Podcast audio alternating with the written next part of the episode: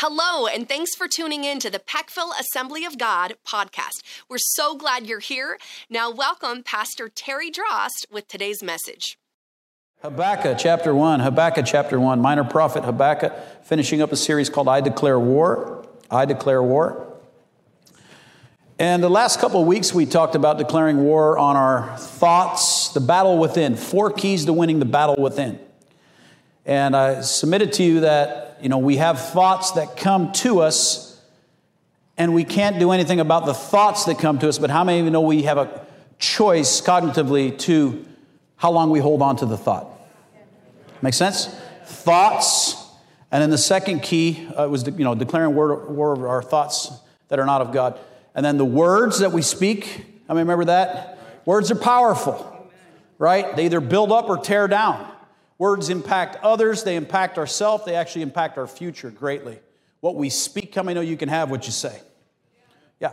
And so, uh, so thoughts, words, and then last week, uh, part three, we talked about actions, and that you can have all the nice thoughts and all the nice words, but if you don't act it, how many know uh, that uh, actions speak much, much louder than words. Okay, so in other words, you've got to live this thing out. Otherwise, it's hypocrisy. Okay? So today I want to talk about, I want to wrap this up by talking about fighting the good fight of faith. How many of you ever had to get in a fight before? Anybody? Yeah. And there's areas in our life when we're going to have to fight. We're going to have to fight at times for our health. You believe that? Uh, let me give you a biblical example quick before we go to Habakkuk. So Joshua was promised the promised land, he would inherit that, right? But how many know the book of Joshua is a book of bloodshed and war? It's a theater of war, if you will. Uh, battles, a lot of bloodshed, a lot of fierce battles. He had to fight for the blessing. He had to, watch this, contend for the blessing. So I want to say to some people here today, I believe those that would have an ear with the Spirit would say to you that you have to fight for the things that God has for you. Amen? And so I want to open this story up by uh, sharing actually a story before we get into the, text, my main text. And uh, Larry and uh, Chrissy, his wife, were up in uh, northern Dakota in a, in, a, in a private lake. A large lake was private, there's no one else around. And he was very familiar with ice and it was late winter, almost early spring, uh, a few years ago, and they unloaded their four wheeler, their quad, and they were going to go across the lake. Uh, it wasn't the first time. Um, they enjoyed four wheeling, and there were cars, there were vehicles went out ahead of them. Uh, before that, he saw the tracks, so he figured, you know, being a lighter vehicle, they'd be okay.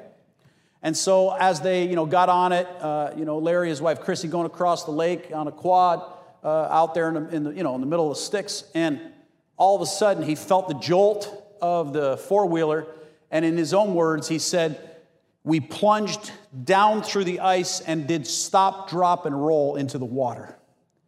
Now, the quad dropped like a stone and went right to the bottom of the lake floor. But Chrissy and Larry were now fighting for their life.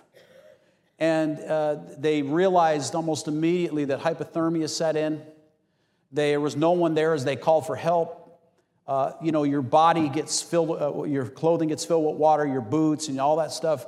And uh, he got to a point where they literally realized they were going to die. And so he went over to her and he told her he loved her. His wife kissed her. And you see, the problem was every time they tried to get up on the ledge of ice, it was too high to get any kind of traction and leverage. And he kept slipping off like that.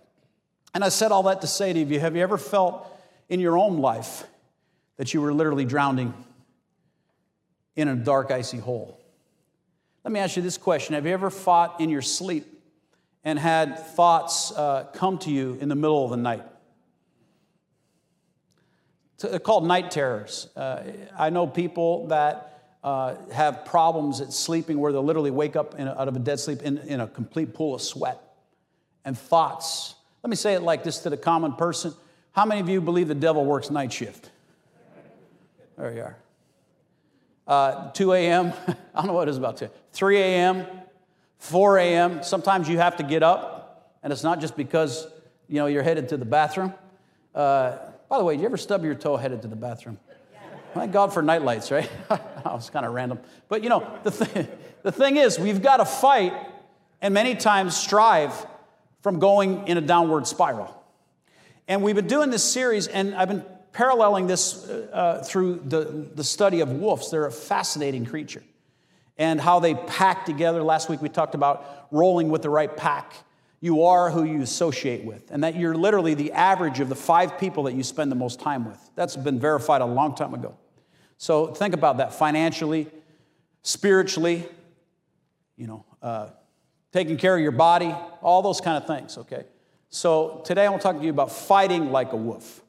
And uh, Habakkuk 1 and verse 6 describes an enemy coming against the nation of Israel. It actually says this a bitter and hasty nation.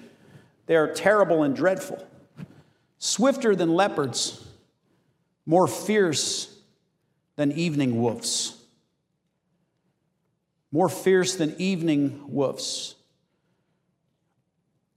Charles Haddon Spurgeon, the great prince of preachers, described these evening wolves as being uh, things that come against you in your sleep.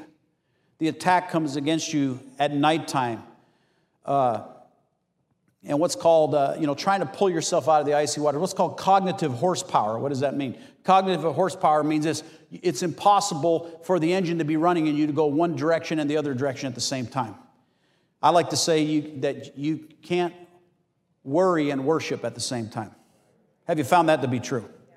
So, you know, tonight, today I want to talk about taking control of these things that come against you and fighting the good fight of faith. Let's go to 2 Corinthians 10. I want to give you a different translation of this. This is uh, actually the New International Reader's Version. Uh, it's really blessed me this week. While you're turning there, you know, Teddy Roosevelt was, uh, was a great fighting president. And we started the series talking about him. We're going to be fitting to end sharing a little bit about uh, President Roosevelt's life.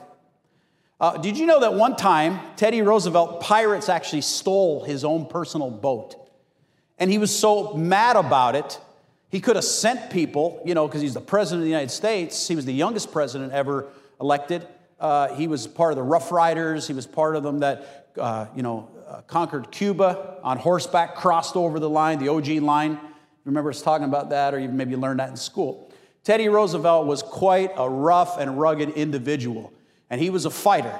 And, and one time, his own personal boat was stolen by pirates.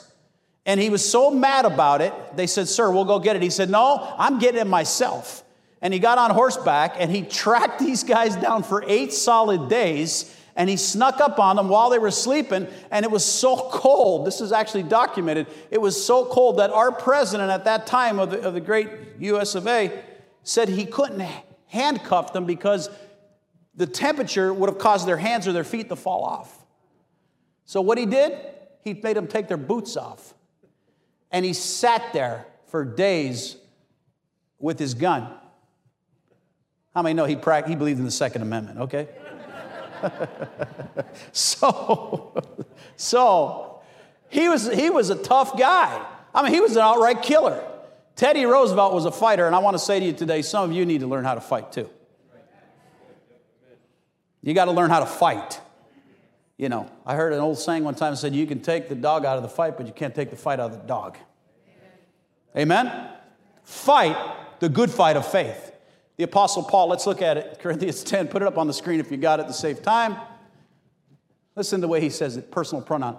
I do live in the world, but I don't fight my battles the way people of the world do. The weapons I fight with are not the weapons the world uses. In fact, it's just the opposite. My weapons have the power of God to destroy the camps of the enemy. Last verse I destroy every claim and every reason that keeps people from knowing God. I keep every thought under control in order to make it obey Christ. It's called fight, the good fight of faith. This same Apostle Paul, at the end of his life, when he wrote in 2 Timothy, he said, I have fought a good fight. Amen? I have fought a good fight. What about you? I want to give you a couple principles today to help you fight the good fight of faith. If you're ready to take notes, here's the first one you must fight for the high ground. Fight for the high ground, or you could also call that control the high ground. Whoever controls an elevated position controls the battle. How many know snipers always look for the highest point? Mm-hmm. I was at uh, Dallas, Fort Worth area a couple years ago, and we went on a tour of the infamous book depository where Lee uh, Harvey Oswald assassinated President Kennedy on November 22nd, 1963. And they have a museum there, and the actual room where he was in the book depository was the highest point on that corner. You see, we have to fight for the high ground in our minds. Can you say amen? Gravity is on their side. The war, eh, listen, there's a war that goes on in our mind. Again, the theater of war. Think about the battlefield of the mind. How many know life is not a playground, it's a battleground? And that's what wolves do. Wolves actually look for the highest vantage point because it's called the survival of the fittest. And if they get on a, on a high point, think about it, when an, another attacking wolf comes, which actually the number one way that wolves die, watch this, is not wolf pups die uh, because their parents get killed in battle. Um, they also die, I read this uh, this week, that uh, they get died when they get kicked in the head by buffalo, especially in the Midwest places like Colorado and Wyoming, those places. But here's the number one way they die they die by being attacked by other wolves, evening wolves. Are you with me? So they get the high vantage point, uh, and then that way they have the strength and the position that they could fend off the enemy. I want to say to you today a couple things. I mean, let's just say these three numbers. Everybody say this with me 888. 888. Okay, so here's what that means. Sometimes we over spiritualize things. Do you know anybody like this? Do you know anybody that's like they're overly saved? Anybody like this? I mean, I know some people underly saved, but how many know you could be overly saved too? Where everything is God or the devil. It's God or the devil. And I want to say, no, it's you. The man in the mirror, the woman in the mirror, okay? Work with me here. Think about this. Sometimes we're praying for a breakthrough, we're praying for a breakthrough. And I'm just to give you this 888. So, what would happen if you slept eight hours a night, drank eight glasses of water a day? Again, practical, because God is very practical as well as spiritual. Amen? The Bible, would you agree the Bible is a practical book? Yeah, most people are dehydrated. They're borderline dehydrated in our country. Uh, they're, they're sleep deprived. They're not sleeping enough. Okay? so some of you are laughing. So, what would happen if you actually slept eight hours a night, drank eight glasses of water a day, and spent eight minutes with Jesus in the morning? Just the first eight minutes. Now, I know some of you are like, oh, I spent way more. Okay, you're more spiritual than everybody, but the point is, you've got to start somewhere. Come on, work with me here. Amen. And I'm, I'm just amazed. I'm, I'm blown away by this, Tom. When I talk to people, especially young people, they'll say, Oh man, I don't know. I'm just so depressed. Right, Ed? You get them as students at the trucking school. I don't know. I'm just so down and so depressed. And you're like, Well, what time did you go to bed last night? And they'll come to you and say, like to me as a pastor, they'll say, Bunny, you know, you got to pray for me. I need you to pray, pray, pray, pray. And it's like, okay, let's just ask a, a couple of simple, like, you know, horse sense questions here. What time did you go to bed last night? Oh, I don't know. It was kind of late, Pastor. Oh, okay. What time? Um, I don't know. Maybe three. okay, now tell me about what you did when you got up. Well, I got up, and the first thing I did, I went on my phone to check social media. I was checking Facebook, I was checking Instagram, I was Snapchat, you know, I was over here, you know, and so, you know, you do all those things, and then, then they end up playing Xbox for hours.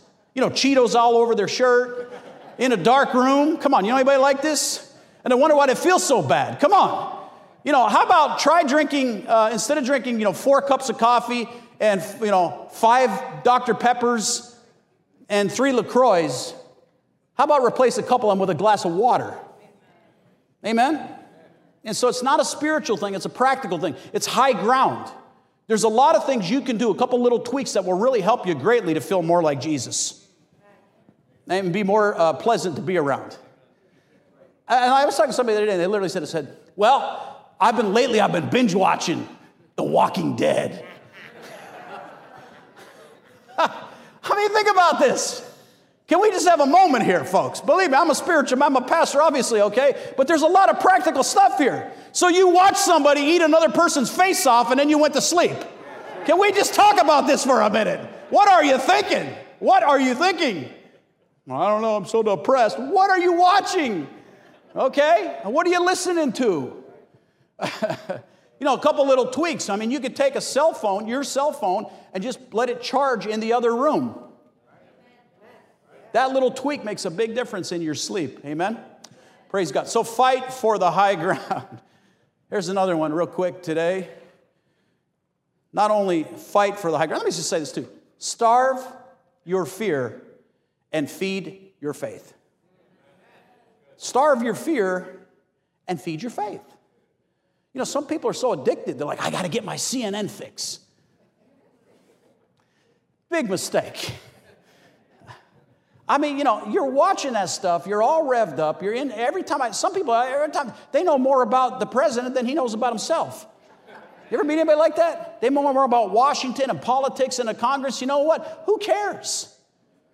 Look at the, what it's doing. It's making you, you're getting all revved up. You're, you, I mean, now you're sitting around there drinking coffee, watching the television. Why don't you shut it off and go for a walk?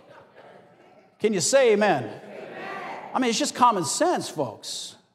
You know, like driven by, well, I got to have my MSNBC fixed. No, just Take a diet from it. Like I was talking to somebody the other day, and I said, Man, I haven't seen you while where you been. He goes, You know what? He said, I'm taking a diet from Snapchat and from Instagram. He goes, You know what I figured out? The more I was spending hours on that thing, and, and what I was actually doing was comparing my life to everybody else's. What in the world? Fight for the high ground. 888, water, sleep, time with Jesus. Amen? Here's the second one fight fire by being on fire. Fight fire by being on fire. 2 Corinthians 10 and verse 3. Paul says, I do live in the world, but I don't fight my battles the way people of the world do. The weapons I fight with are not weapons the world uses. In fact, it is just the opposite. My weapons, here it is, have the power of God to destroy the camps of the enemies. Have you noticed these wildfires in California? Almost like part of the state's on fire again, you know? You know now you know what they do? Do you ever see? They'll actually light a fire to stop the fire. You ever see that? It's called fighting fire with fire. Here's the thing, folks, I want to say to you today. Wildfires, fires come, but the enemy cannot burn up someone who's already on fire. Can you say amen? That's why we'll sing those songs. For the sake of the world, burn like a fire in me. Amen. John Wesley, the great preacher, used to say, Every night I set myself on fire and people come and watch me burn. How's your fire? Are you on fire for God? Amen. Or are you just, well, I go to that church. Who cares? I want to know about your own walk with God. Well, I like the way their kids thing is better. Who cares? You're going to stand before God one day and say, Well, I like the kids program better over there, so that's why we went over there. Really? Oh, really? Okay, yeah. You're off the hook completely because they got a better choir or whatever, whatever floats your boat today, whatever wind that it is, that, you know, the shift that goes on, like musical, you know, whatever. Don't get me started on that. I'm asking you personally, you, the man in the mirror, the woman in the mirror, are you on fire for God as much as you once were? Or have you lost your first love according to Revelation chapter 3? Jesus said, This one thing I have against you, you've lost your first love. Church at Laodicea, right? So are we on fire? The way that the enemy can't attack someone who's on fire. You fight fire with fire. Amen? Fight fire with fire. Look at all these celebrities. Oh, Kanye West. Can you say praise God, somebody? My God, I turned the TV on the other night. Justin Bieber was leading worship. What is going on? It's called a revival starting in Hollywood. Can you say praise God? Listen, I don't, I know there's bad out there. I know there's all kinds of drama and there's political outrage, all kinds of stuff, but I just choose not to focus on that stuff. I would rather look at the things God is actually trying to do here and He is doing and say, you know what, as for me and my house, we will serve the Lord. And obviously, other people are starting to pop up all over the place. Did you see the, the praise that broke out in a big aircraft with Kanye? I mean, it just like blew my mind. If you knew what the guy, the guy was vile before. That's what being on fire will do. coming to Jesus, people coming home. There's a revival taking place. Don't try to compare it to the revival that happened five years ago because God never does the same thing twice. He moves differently. It's not going to fit into your box. The minute you've tried to put God in a box, He's not in a box, you are. You've got to be open to say, Holy Spirit, where are you at? What are you doing? Because I want to be part of the fire that is burning today. If you believe that, clap your hands and give God a mighty shout of praise. Oh, hallelujah! Hallelujah! My weapons have the power of God. So you need to ask Him, Holy Spirit, fill me up. Send your fire. Fill me like a hand fills a glove with his fire from above. Amen? The devil can't burn what's already burning. Now, why is, why is that a solution? Well, because each day I live in the power of the Holy Spirit, not my own strength. You can't battle demonic powers in the flesh. Okay? Here's the third one raise your voice. Raise your voice. I said, raise your voice. Praise God. Be like a wolf, lift up your head and howl.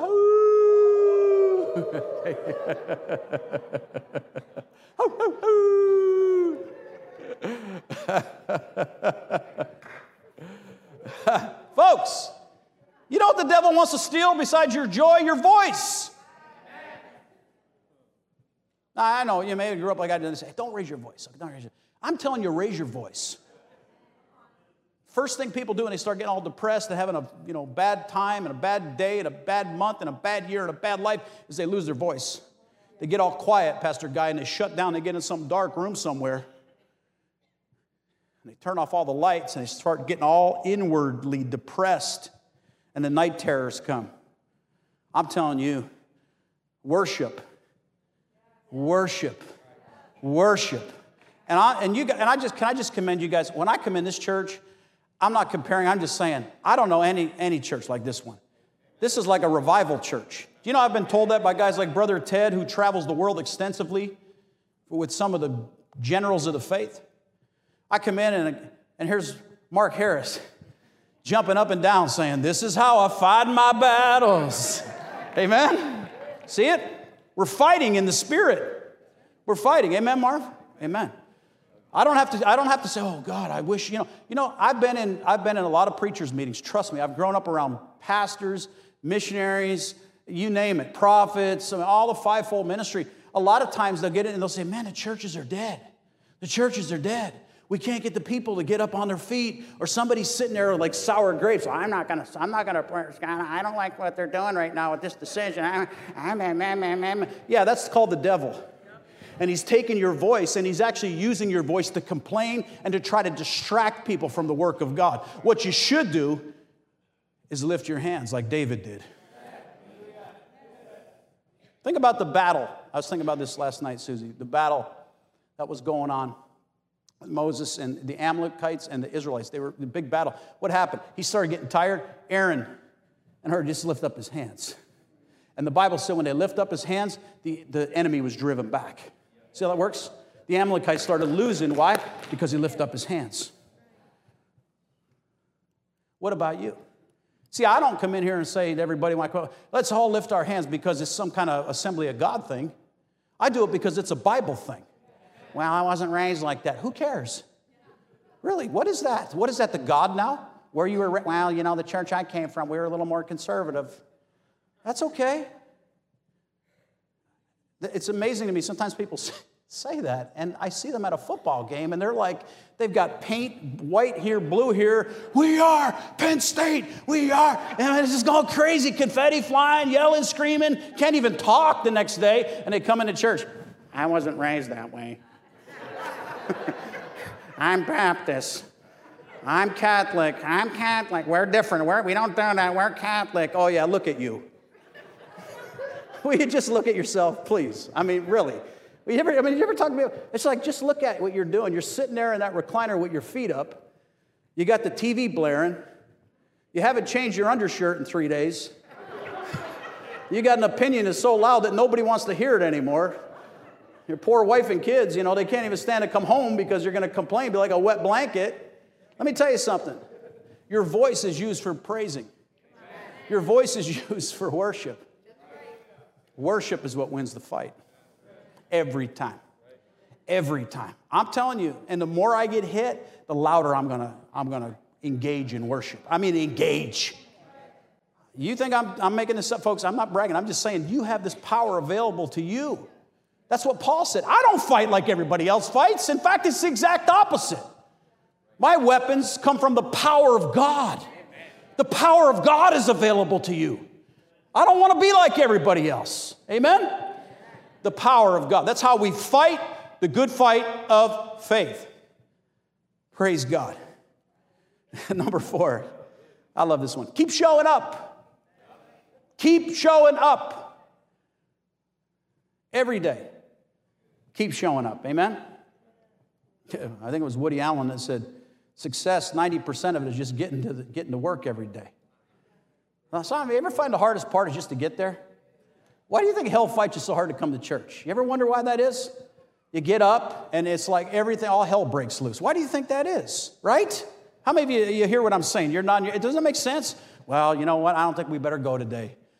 Yeah, and then the problems come back like a retool train in your life. You need to be engaged in worship. Amen? Corporate worship. Well, I could just have church anywhere. No, that's not in the Bible. Well, I could just get together my friends. We'll just meet over here in a house and open up the Bible. You know, we come in our sweatpants, a hair pulled back. I don't even have to put on makeup. I just show up and God just shows up and He's just there. And, and that's a church. Oh, yeah. How long you been meeting like that? Nine years. Oh, okay. It's not biblical. It's not. You want to know what a church looks like? Acts chapter 2, verse 42 through 47. It's lined right out in black and white. If you're here on Wednesday nights, you, we're going through chapter and verse of the Bible. We're on our third book this year. It says this they met in temple courts. Temple courts, you can't have courts of a temple without a temple. Hello. And house to house. House to house, small group fellowship, large group worship, a church. I don't believe that church is everywhere. You know, folks, read your Bible. Read the New Testament. The book I'm preaching out of right now, Corinthians, is about was a letter written to the church at Corinth, an actual physical location on the map. Amen? How about the church at all the books, really, all the, the Pauline epistles? Ephesus, Ephesians. We went through Ephesians, spent three and a half months going through Ephesians this year. It was awesome. Um, you know, Thessalonica, Thessalonians. Whoop. Uh, so keep showing up. Tim Leatherman and his wife were vacationing in Europe in the 70s and their car kept breaking down. That's a terrible problem to have. Can you imagine being on vacation and you have car trouble? They're in Europe, of all places. Guess what kind of car he was driving? A Fiat 600. and, uh, and so he had to literally use this is a true story in the 70s a screwdriver and a pair of pliers to keep it going. Every time it broke down, he had to get the hood up, and I don't know how, I don't know what, he didn't say in the book what he's doing, but like a pair of pliers here and a screwdriver over there. And he said, God, I wish somebody would invent screwdrivers, a screwdriver and a plier all rolled into one. And he said, I'm going to be that guy that will invent that. True story. Tim Leatherman. Winston Churchill said it like this here's a quote Success is Success consists of going from failure to failure without a loss of enthusiasm. Tim Leatherman spent eight years in his brother in law's garage working and developing on an invention where pliers and a screwdriver could come together. By his second year, on his own birthday, he had a meltdown. He had a night terror. He had a moment where he just started to weep because it wouldn't come together and nobody wanted his idea. But he continued to press on and persevere. He got back up, dusted himself off, stayed in the fight. He, he finally, five years in, got a U.S. patent on this tool called the Leatherman. Anybody know what a Leatherman is? I have one here today. Praise God. And uh, he invented this. Even after it was patented, he kept sending these to companies all across the U.S., and nobody wanted it. He was so discouraged. And Stanley, you know who Stanley is? The company's, you know, your grandfather's uh, thermos for fishing, you know, you know Stanley. I want to quote them now. They said, "We are not interested in the Leatherman. In fact, you should not try to sell these. No one will want them." Until a small company, are you ready? From Pennsylvania called Cabela's said, We like this idea, it's kind of cool. We'll take 500 of them. 500 for an exchange of a hefty $12,000. This is in like late 70s now. And today, Leatherman, it was based out of uh, Portland, Oregon, is a billion dollar company with thousands of employees, and they have over 30 of these models. I want to close with this story in just a moment, but I want to say to you that the fight is not just, you know, I tried to work out the marriage, but it didn't work out. No. You've got to fight every day for your family, sir. I'm amazed how easy people give up. You know how hard it was to build this church, folks? Do you think this just fell out of the sky? My God, every devil in hell reared their ugly head from the moment we said we were going to build. Try to discourage us, Stephen Bonnie's try to push us back, try to knock us off the rails. I had people tell me in my face, you'll never build that. Are you kidding me? Are you, what, what plan are you? Do you realize this is Lackawanna County? Do you realize there's no money here? Do you realize all that? But you keep being consistent, you keep fighting. Sometimes you got to fight day after day after day. And I'm not just talking about it didn't work out well, I give up, I'm going to file for it. Well, I didn't give up, so I'm going to leave the church. I couldn't plant the church, so I give up. No, a fight, sometimes you get your nose busted. Sometimes you got to spit your tooth out in the bloody sink and wipe yourself off and get back in the fight. Can you say amen? Paul knew, he said, I've been shipwrecked, in danger of countrymen, and on and on and on. I've been stoned, I've been shipwrecked, you, all this stuff. But he said, I fight the good fight of faith.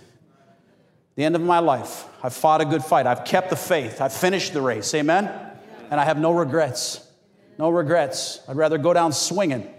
Remember Roberto Duran? Remember him? He was a boxer. Was he a Cuban or something? He's like, oh, oh, the guy was nasty. He was like, a, like the generation before uh, Mike Tyson. He was boxing Sugar Ray Leonard. Brother Jerry talked about this the other night when he was here. I don't know if you heard that story, but Sugar Ray Leonard, remember him? He was real sweet. He had a nice looking face, and he just liked to dance around as a welterweight.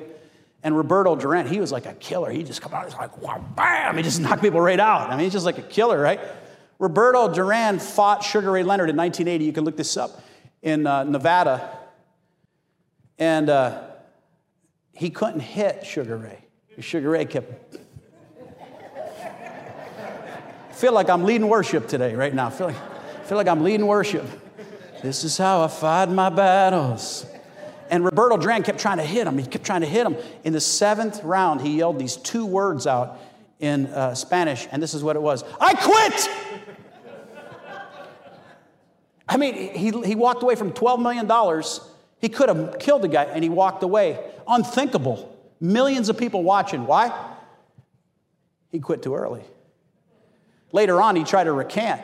First, he said he was frustrated. If you watch the video, he's like, Well, I was just frustrated. I couldn't hit that guy. He was getting on my nerves.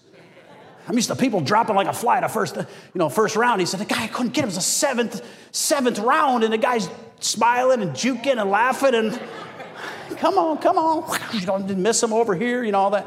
And, he, and then when he got in the locker room, he goes, Well, no, I actually got sick to my stomach. And Sugar Ray said, I'll never forget it. Old sweetness, he said, He got sick to his stomach. He said, Because I made him sick to his stomach. See, you got to fight the good fight of faith. Amen? So, what about Larry and Chrissy? Those two people in the frozen lake up there in North Dakota that fell through. I'm going to finish his story and I close with this. He swims over to his wife. They're afraid. They're alone. They're cold. He swims over and says, I'm sorry. Tries to hold her, kisses her, tells her he loves her. Watch this. Hypothermia sets in, the gravitational pull in the icy waters. While he's going down, literally, he reaches in his pocket, and guess what he pulls out? True story. And he grabs that thing and he hits the ice. Watch this. Hits the ice. And he pulls himself up out of that hole and pivots around and he gets his wife and he pulls her out. It's a true story. You can look this up. Did Tim Leatherman know about Larry and Chrissy when he invented this thing, when he was all discouraged? No. But God did. Amen? Lord knew, folks. Can I say this to you in love? Be filled with the Holy Spirit. Be filled with the Holy Spirit. Because you know what? If we lose you, who's going to tell them? Hey guys, we hope you enjoyed that message. And if you did, take a photo of you listening and tag us on your social. Thanks again for joining us. We love you, God loves you, and may God's richest blessing be yours.